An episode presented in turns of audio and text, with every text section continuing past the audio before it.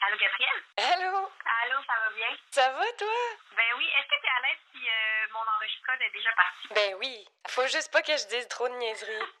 Ben écoute, je travaille avec Marine Fleury, puis en fait, on travaille pour Atelier 10 qui publie le magazine Nouveau Projet. OK. Puis en fait, c'est ça, c'est qu'eux ont été contactés par le Conseil québécois de la coopération et de la mutualité. Ça, c'était fin septembre. Amaryllis, la co-réalisatrice du projet, m'a appelé alors que j'étais en tournée de théâtre dans Charlevoix. C'est certain que d'emblée, je peux pas dire que j'ai tout de suite compris le lien entre moi puis l'histoire des coops et des mutuelles. Tu je suis pas économiste, je suis pas journaliste non plus.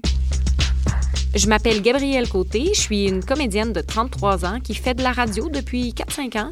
Puis le seul lien entre moi puis les coops et les mutuelles, c'est probablement que je suis née à Lévis, à quelques de la maison d'Alphonse puis d'Orimène Desjardins. Eh boy, je l'ai-tu visité, cette maison-là, rien qu'un peu avec l'école? Bref, pas de quoi faire une thèse de doctorat, tu sais. Fait que je me suis mise à lire sur le sujet, puis j'ai appris que de nos jours, les coopératives et les mutuelles sont partout. Qu'on s'intéresse à la lecture, la bouffe, les jeux vidéo, les assurances ou la foresterie, il y a une coopérative ou une mutuelle qui le fait. Tellement qu'il y aurait au moins 3000 entreprises organisées en coop au Québec. Et ça, ça fait 8,6 millions de membres et plus de 120 000 emplois. Mais tout ça, c'est juste des chiffres.